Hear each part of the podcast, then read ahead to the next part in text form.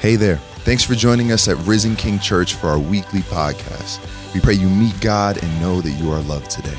Be sure to visit us at risenking.life to take all of your next steps and follow us on Facebook, Instagram, and YouTube. Enjoy the message. Let's pause for a minute and uh, pray for our nation today. Uh, significant week ahead.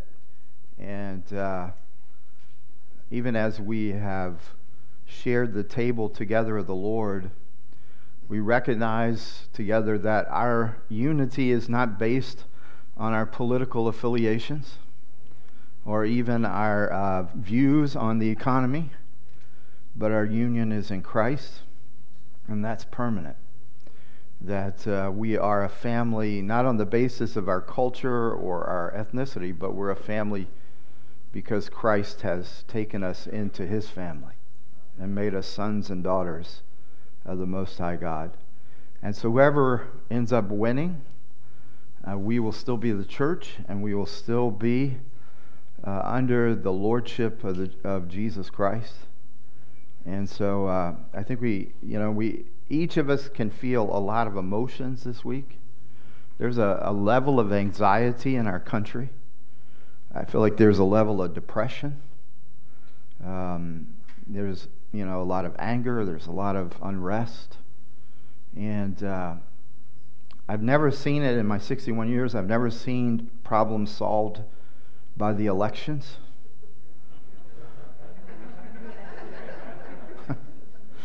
Sometimes creative problems, right? But we know. Um, we know that uh, our treasure and our citizenship is not here. But our, um, our call from the scripture is to pray. So let's do that together. Would you bow in prayer with me?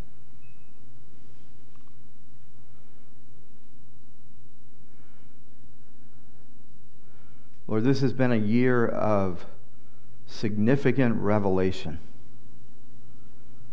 We have seen um, We've seen the racial injustices. We've seen um, the divides in our country. We've seen very different approaches to fixing problems. And we have seen something we've never seen this kind of pandemic that we've been through. And even seeing a, a new surge has gotten many people concerned, even anxious about what's going to happen next. So we turn not to the United States government, but we turn to the King of Kings and the Lord of Lords. We turn to you, the one who said, All authority is given to me. And we focus our eyes on you today. As a pastor of this congregation, I ask, Lord, that you will lead each person as we go through the emotions of the next number of weeks, as we make choices at the polls, as we make choices in our own lives of how to respond. Even today, as we look at this scripture, there is an offer to us of power power from the inside out.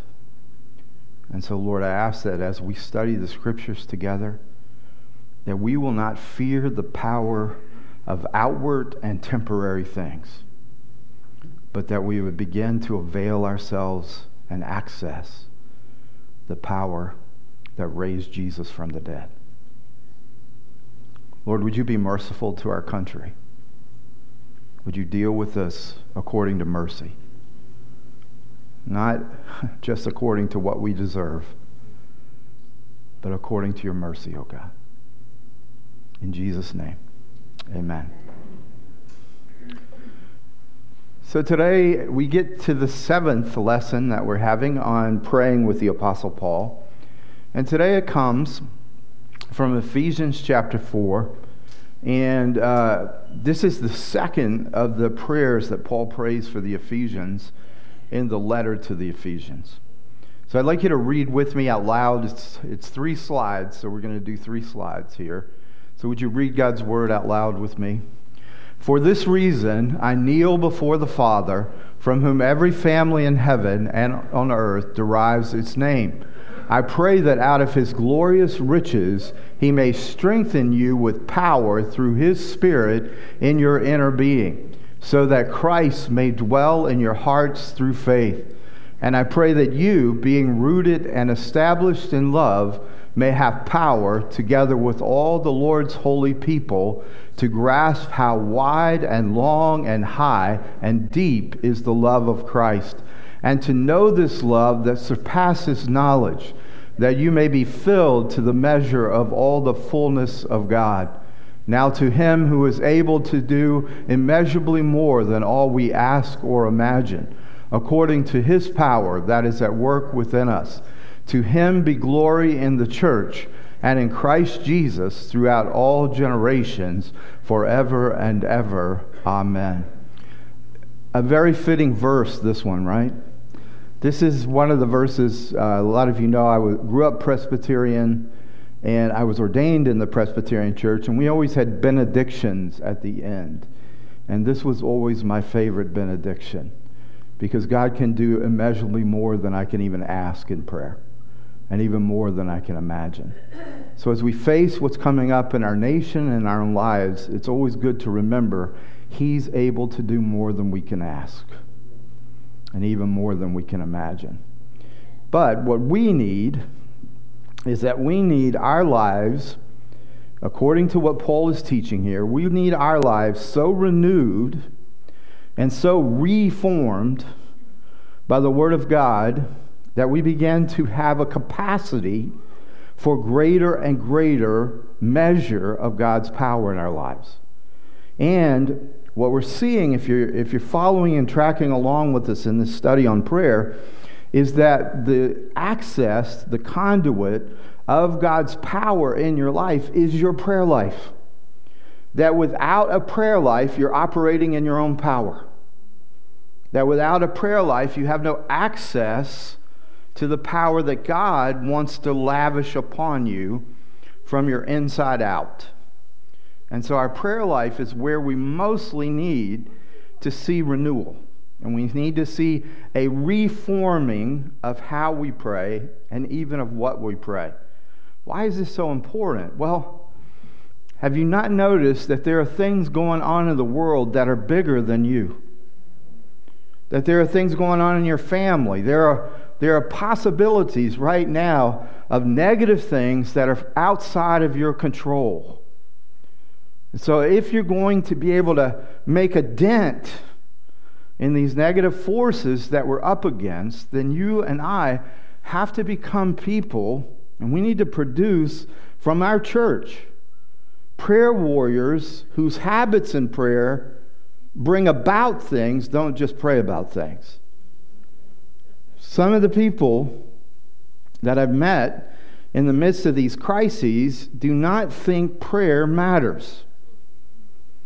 So when, when a young man or a young woman is saying, We got to change our society, and you say to them, Well, we need to pray, they, they, they think that's nothing.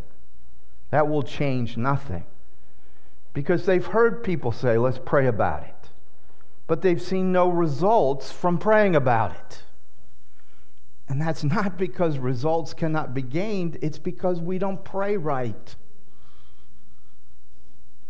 Why am I saying that? Well, throughout the scriptures, God has proven that his sovereign power is released through his appointed means, which is prayer. Moses was God's appointed prayer warrior. Moses mediated blessings to a people who didn't deserve blessing. I, maybe I'm the only one in the room who thinks this, but I have, I have been to so many political rallies.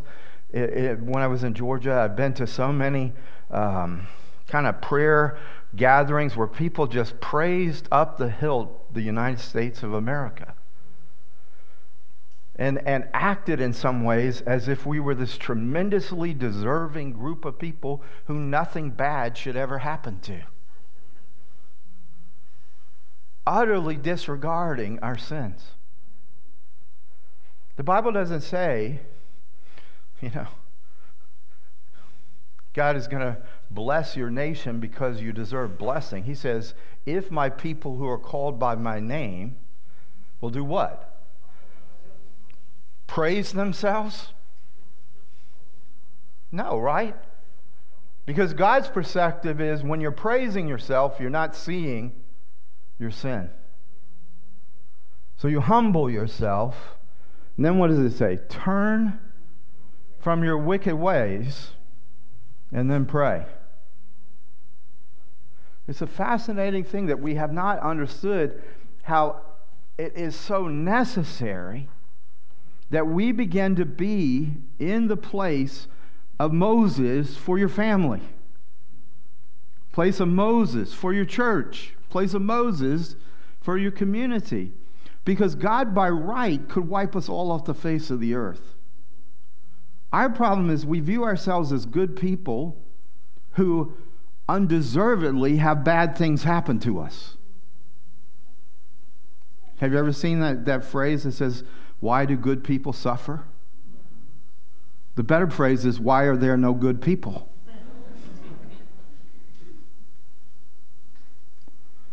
See, what we really are are people who need mercy. And we're people who can pursue grace. I love the difference between mercy and grace. Mercy is God withholds what we deserve, He doesn't give us what we deserve. Grace, He gives us in terms of blessing and favor and giftedness. He gives us what we don't deserve. But either way, it's undeserved, something you can't work for. So, the beauty of this is if you'll learn to be a prayer warrior, what you'll be drawing on is the mercy of God, which He loves to give, and the grace of God, which Jesus has fully given to your account already. So, you're not trying to persuade an unwilling God. What you're doing is you're going to a God who has done everything so that you can receive mercy and you can receive grace. But the nice thing here, are you tracking with me at all in this? See, the great thing is that, like Moses, Moses didn't say, hey, these people don't deserve you wiping them out. He said, God, you are merciful. You see, when even your family are dysfunctional, or your church is dysfunctional, which all churches are, and all families are, you can still go, God, will you be merciful to my church? God, will you be merciful to my family? Because guess what? You're dysfunctional too. The quicker you realize it, the better a prayer warrior you'll become. All have sinned and fallen short of the glory of God. Another way to say that, all are dysfunctional and have fallen short of the glory of God. For some reason, when we hear we're sinners, we don't get offended. But if I say you're dysfunctional, Suddenly you're like, who are you to tell me that? Do you not know that sin is the ultimate dysfunction and the ultimate destruction? I mean, you can be eccentric and not go to hell, but sin takes you right to hell. Or not only do I, am I calling you in this series to be like Moses, I'm asking you to be like Daniel. Because Daniel knew that God had a promise that the exile was going to end, but he also knew somebody had to stand in the gap. See, there are promises of God that are waiting for you to be realized in your life. There are promises of God that are waiting for you to become the mediator of for your family, for the people you love. You might be the only one in your circle who knows God, then you're the one He has appointed as the means for the blessing to come. And he works that way. Daniel was the only one who took it on his own heart and said, God, I've sinned against you. Your people have sinned against you. But here's your promise. And when Daniel prayed, the exile ended. He didn't just pray about being in captivity, he brought about the end of captivity. I know I'm asking a lot of you. But I guarantee you, if you will follow in this pathway of learning how to pray, you will be a Daniel. The sphere might not be as big as Daniel's, but it'll be in your life and it'll be in the lives of the people you love. You'll be a Moses and you'll stand for the promises of God and you'll be the appointed means through which God brings resurrection life. But what, if I were your enemy, what would I do? I'd get you distracted from praying. I'd get you believing prayer doesn't work. I'd get you believing that you're not a Daniel, you'll never be a Daniel. But here's the thing the same Holy Spirit that anointed Jesus for his ministry is the same Holy Spirit that now anoints you for your prayer. Daniel did not have the Holy Spirit in the way you have the Holy Spirit. Moses did not have the Holy Spirit in the way you have the Holy Spirit. So here's the deal Paul says this is not a passive reception of power in your praying. He actually says that you've got to begin to pray and understand how that power comes into your life and what its purpose is. Because God will never give His power for any other purpose but His purposes. Because there will not be illegitimate uses of God's power. When somebody who has authority or position abuses that position, they're not using God's power, they're using counterfeit power. This is a problem in, in, in the church. It's a problem in society is that people that get power abuse the power because of their, their dysfunction. Matter of fact, when I was in seminary, I used to look around and say 80% of these students who are next to me should never be entrusted with people ever.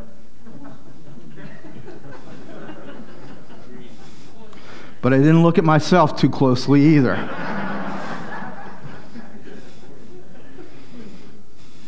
Power is dangerous. So Paul says and explains both how the power is given and how the power is used. And there's a purpose. So here's his request, and this is for you. I have a heaviness about this because I really believe that if you get this, things can change. Listen what Paul says that God might strengthen us with what? Power. Through his spirit in our inner being. That's the first petition. The second one is this that you would receive the power to grasp the limitless dimensions of the love of Christ. So here's, here's two things, and we're going we're going to unpack them a bit here. Here's two things that you will not have the power without the presence of God and without prayer in your life. Your inner being will not be strengthened apart from the power of God. And you will never be able to fully grasp the love of God without power that comes through prayer. Those two things can transform you from the inside out.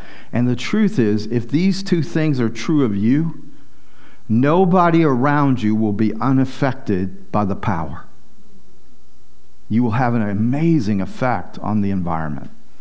So there's two power principles that Paul unpacks in this prayer, and this is what he prays for every believer.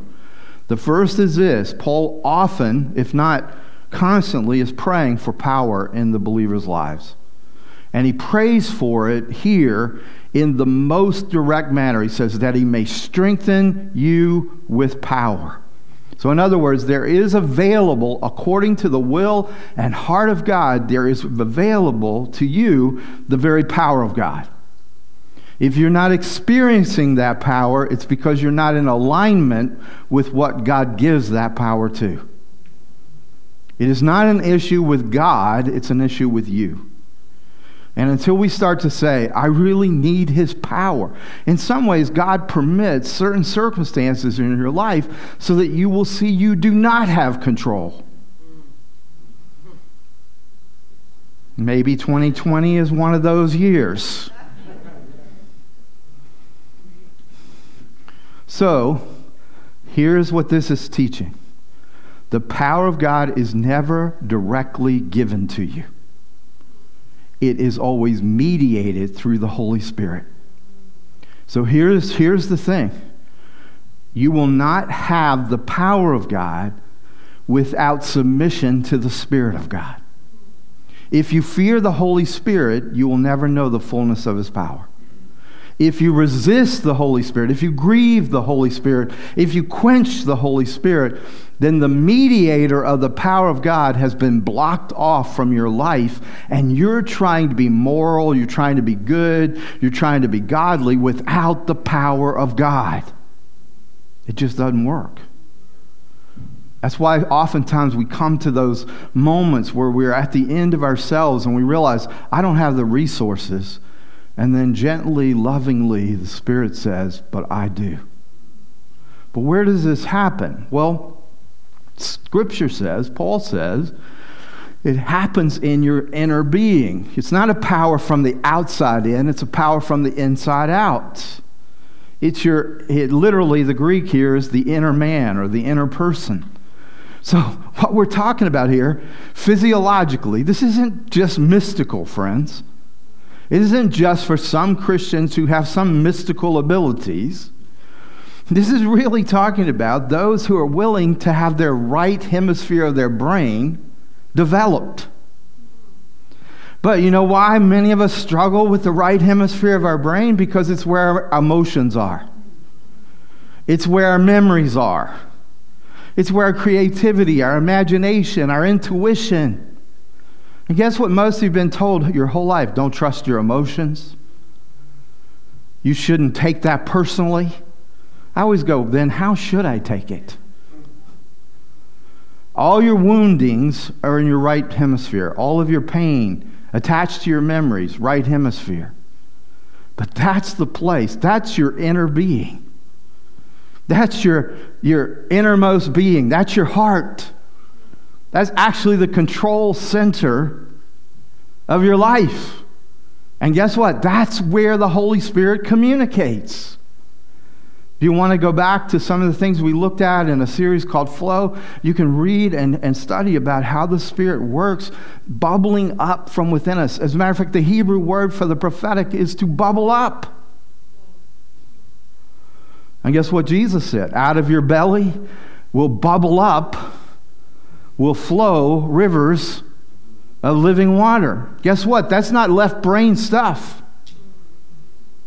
Left brain is analytical. Left brain is logic. Left brain is reason. You need both because you need to know is this bubbling up or is it boiling up? Is this the Holy Spirit or is this a cooked up spirit? So you need the left brain involved. You need analytics. You need reason. You need, you need the Word of God. But here's the thing a lot of people don't realize they memorize Scripture. That's left brain stuff.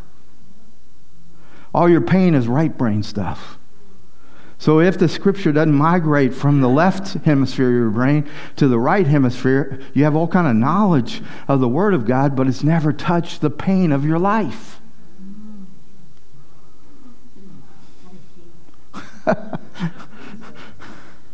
you understand? Uh, so the power is cut off when you won't feel when you won't let it in because you're protecting your pain. Uh, it's a terrible story, and I, I, I think the Spirit's letting me tell it because part of it makes me mad. So I, there's a theologian that I love to listen to, and he has, he has some teachings where it's video. And so I'm watching this video, and, and he, he's Scottish, so just he's smarter than the rest of us just by talking especially me from the South, you know. And uh, but I'm listening to him, and I, he's unpacking this revelation of God, and I'm weeping, and it's hitting me deep as he talks about the gospel and he talks about the beauty of, of God's love for us, and I'm feeling it deep in my soul and weeping. And they pan the camera, and it's all a bunch of old white folks all gray hairs, and they're sitting there as if nothing is happening whatsoever. They're not nodding their heads, they're not having tears, they're just sitting there, stone faced, reserved, unwilling to, they don't even say amen. They do nothing. Do you understand? They have closed off their inner man, even to beautiful truth. Then sometimes I watch people from other cultures and from other traditions, and the preacher is preaching total crap. and they're like, Amen, yeah, preach it. I'm like, that's total nonsense. But you know what's going on? They've opened up their inner being. Now they need a little more left brain action. But at least they're open to letting truth in. If you're one of those people, you just sit there and you keep the truth out like this, you'll never be strengthened with His power in your inner being.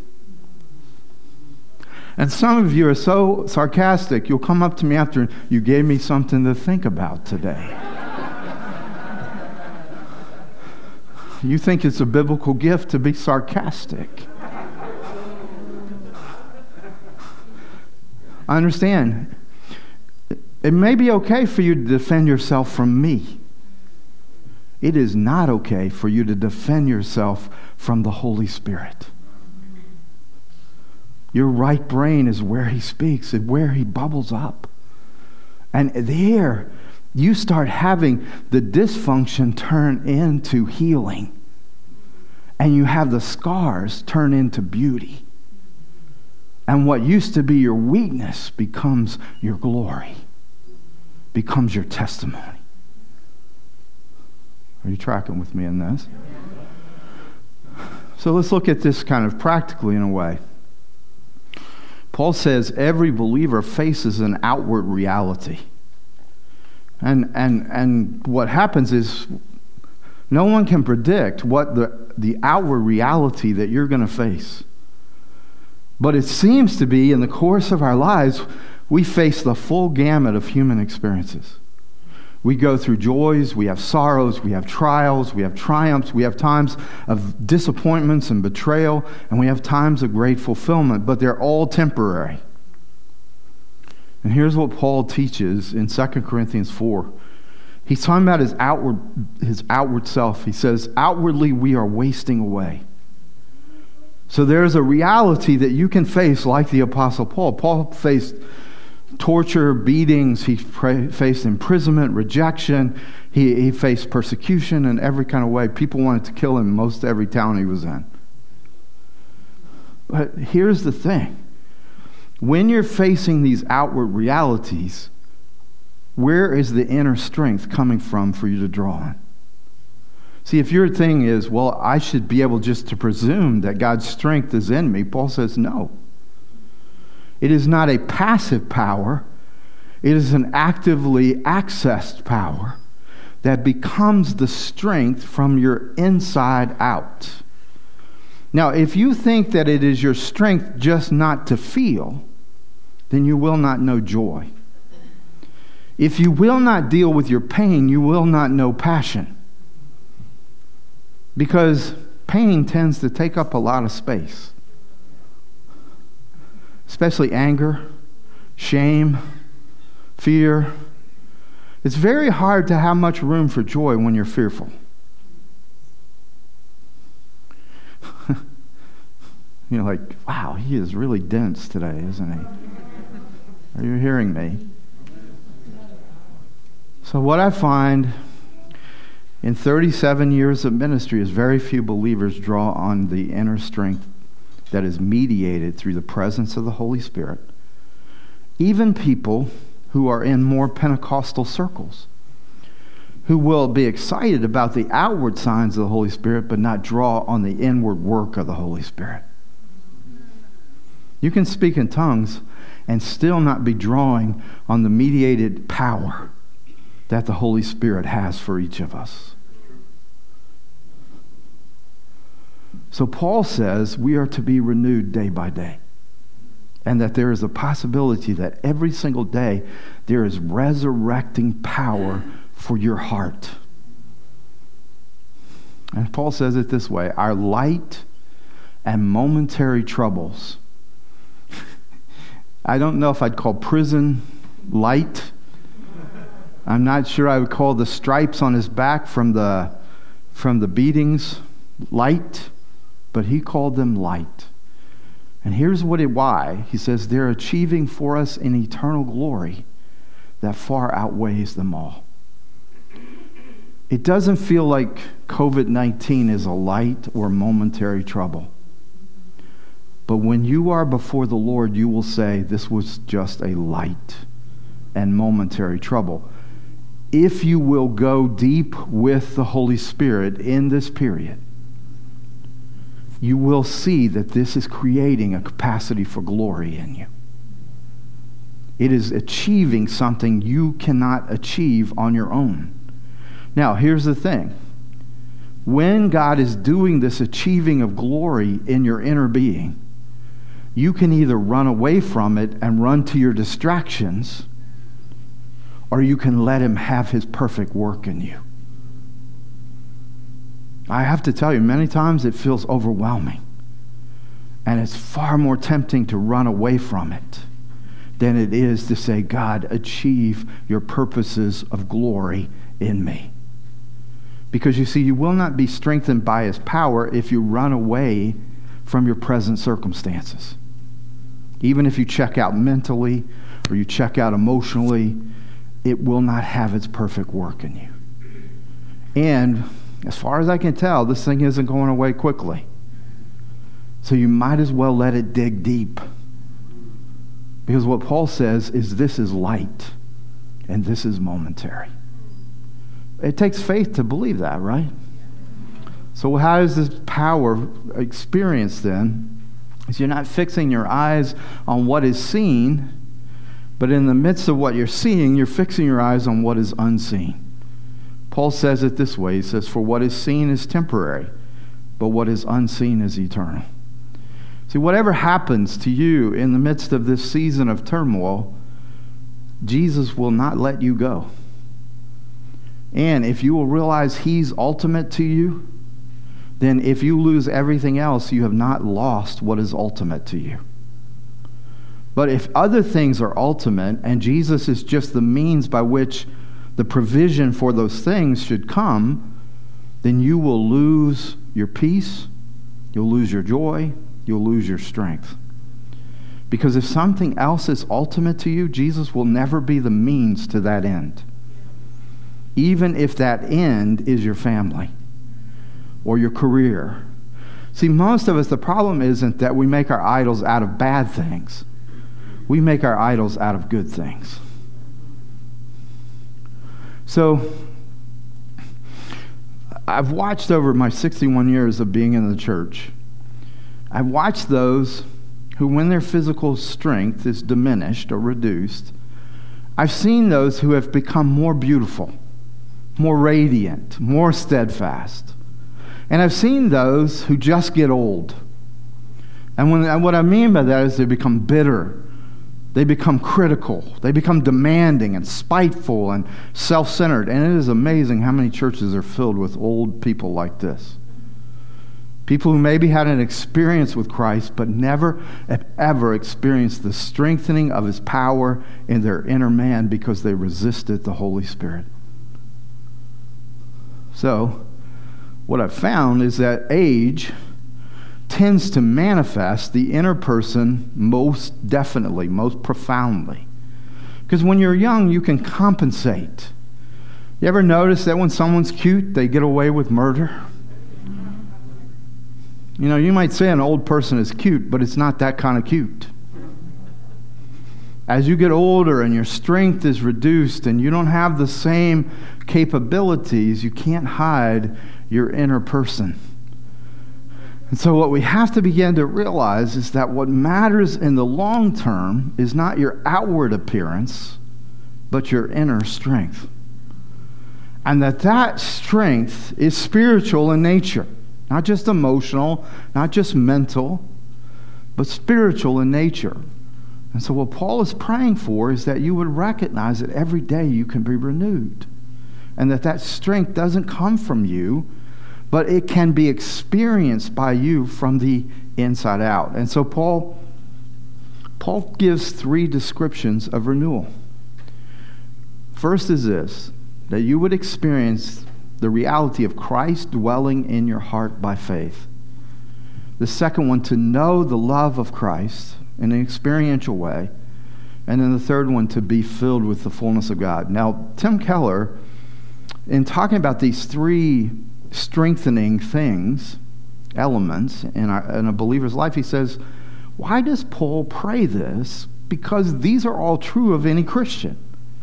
He's writing to Christians. Why is he telling the, these Christians and praying for these Christians that these things that are ours by just being Christians are things you have to pray for? Well, the, the fact is, you can have something true of you and still never have experienced it in your life. Like it can be true that Christ is dwelling in your heart, but you've never accessed his indwelling presence. It can be true that his unconditional, infinite love is upon you, but yet you're still living as if you have to approve and as if you have to somehow gain his love instead of receive his love. And because of all the brokenness in our lives, very few of us have much of the fullness of God. And so Paul is saying that it's very easy for a Christian to live their life in a phony, inauthentic, and hollow way without this prayer. And so you may be, you may be saying to me, Mike, you just keep beating up on us. See, I'm kind of sick of hollow Christianity. I, I don't believe this next season is going to take an inauthentic Christian. I find people telling me they've rejected Christ, but they've never met, they've never met Christ. They've just met people who said they were Christians. I think they haven't seen the real Christ. And I think you and I have to realize that we're not going to get where we want to go for our families, for ourselves, for the kingdom of God, unless we learn how it is to actually have Christ dwell in our hearts how it is to grasp hold of the love of God and to really understand it and to begin to really live in it. I've had people say to me, as they committed affairs, as they, they uh, went into their addictions and everything like that, I've had people say, I know God, I know His love. And I go, No, you don't. Because if you really knew His love, you wouldn't be addicted to something that's not His love. So let's just quit being inauthentic about how much we know of His love and start saying, Lord, I want to know your love. And the fullness, do you understand? You have the third person of the Trinity indwelling you. In other words, the whole fullness of the, of the Godhead, Father, Son, and Holy Spirit, are all inside you, in your inner being. You're not little old you anymore but you're not living in the fullness of His presence, or you would see power like never before. So, here's one example of a man who had this experience. A great French philosopher, mathematician by the name of Blaise Pascal had this experience with God. Talks about it happened after 10 o'clock at night, like 10:30 and it lasted for 2 hours and he called it fire. And he said, God of Abraham, God of Isaac, God of Jacob, not of the philosophers. He was a philosopher. Not of the learned. He was a learned man. But he said, certitude, feeling, joy, peace, forgetfulness of the world and of everything except God. He is only found by the ways taught in the gospel joy, joy, joy, tears of joy. This is eternal life, he says, that they know you, the one true God, and the one you sent, Jesus Christ, Jesus Christ, Jesus Christ. He then took this experience, wrote it on a piece of paper. He sewed it carefully into the inside of his jacket. It was not found until after he had died because he had carried it next to his heart for his entire life. And if you study anything about Pascal, he's one of the greatest mathematicians and one of the greatest philosophers that ever lived. But in his heart was the fire of God. And what is, are you still tracking with me on this? I'm getting tired. You got to draw, draw. I got to draw a little bit from you. Come on. What does this mean? Do you have a spiritual inner sensitivity? So that when you hear the beauty of the gospel, when you hear the truth of the word of God, that your heart begins to grasp, I am loved. When you sing songs of love to the Lord, do they resonate with you? This is a spiritual inner sensitivity. This is what it means for Christ to dwell in your heart. It means the things that touch Christ's heart touch your heart. You see, if you keep this a left brain religion, you keep Christ out. But if you say, I will use my left side to guard my right side and to analyze truth from error, but you allow yourself to feel the fact you cry is not weakness, it's inner sensitivity to the Spirit. The fact you have joy in, in, in overwhelming joy, unspeakable joy that you can't even describe is your inner sensitivity to the Holy Spirit. The fact you are strong when circumstances should make you weak is revelation, manifestation of an inner spiritual sensitivity. I love this. See, the word grasp, to grasp the love of God, means that you can hold it, you can grip it. But I know this what Paul means by that is that it grips you so you can grip it. For someone to say, Oh, yeah, I know God loves me, they've not grasped it. They've not been gripped by it. It's a life shattering and yet life defining thing when the love of God becomes something that you grasp. In the mornings when I wake up, my first words are always always this and it always surprises me. It just comes out of me. I go, "I love you, Lord."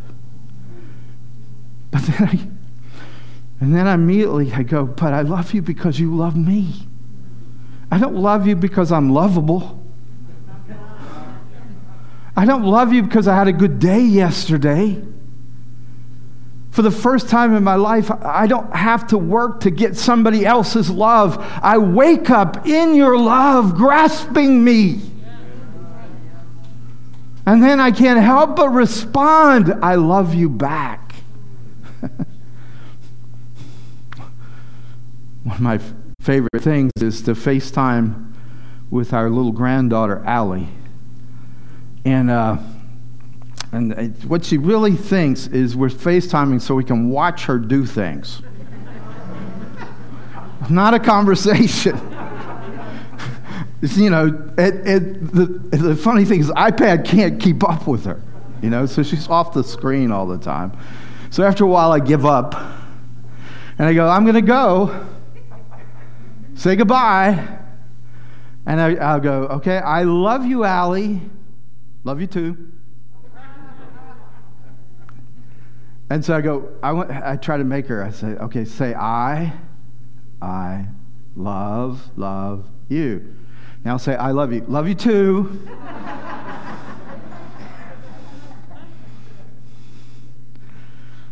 and the Lord's been speaking to me, he says, that's the way you respond.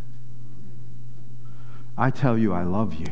All my resources are at your disposal. I tell you that you are the apple of my eye. And all I can get you to say is, Love you too. And then run off and play. You have to grasp hold of what has taken hold of you. And it has to be more than friends, it has to be more than just a reflex, love you too. It has to be, I love you. And you see, what this teaching on prayer for this week is about is you can't do that without asking. Like you can't go, God, I'm going to love you. No. God, I pray that you will help me to grasp the love that has grasped hold of me so that I can love you. God, I ask that you would sensitize me spiritually from the inside out to the mediating work of the Holy Spirit so that His power, mediated in my heart, then becomes the strength of my heart and the strength of my life. You see, you, this isn't something you work on, this is something you pray for. And guess what? It's the will of the Father to do it. Isaiah, will you come and close this? Are you hearing me this morning?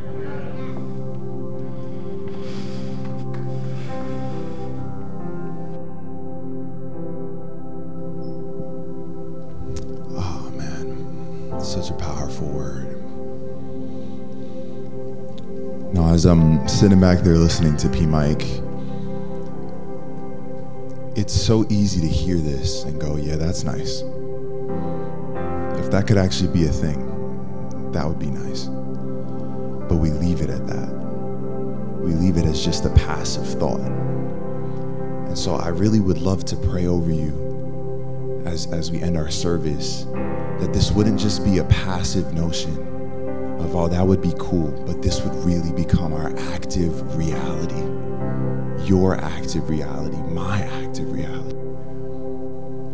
So, if you would just extend your arms, you can stay seated, just extend your arms. I'd love to bless you with the prayer. Father God, right now, it is your power that we need. It is your power that we need. Nobody else's power, just yours. We have been designed to live with the lifeblood of your love in us. It's what you've made us for. And God, in a world that fools us into thinking we have some sort of power by living for ourselves, we've, we've, we've been filled up with all this junk in our hearts that stops us from being able to receive the only thing that truly matters, which is your power and your love. And so, God, our prayer today is that you would come and you would help us to clean our hearts out. Our prayer is for power, but we need to make room to receive what you want to give to us. So, would you help us, Father? By the power of the Holy Spirit, may anger be addressed. By the power of the Holy Spirit, may pain be addressed by the power of the Holy Spirit, may suppress sadness finally see the light. That we might be able to receive the love that makes no sense, that is unmeasurable.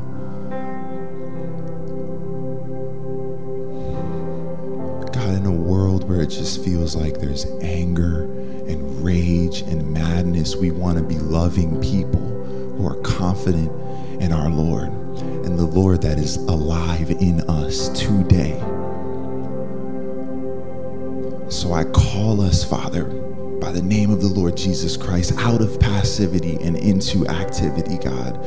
Would you have us come alive, Father? Bring us alive, Lord. May we live our lives with purpose on purpose. For it is what you have made us for. Would you would you give us moments where we get to interact with your love in a way that we have our own prayers like what we just read on the screen? Joy joy joy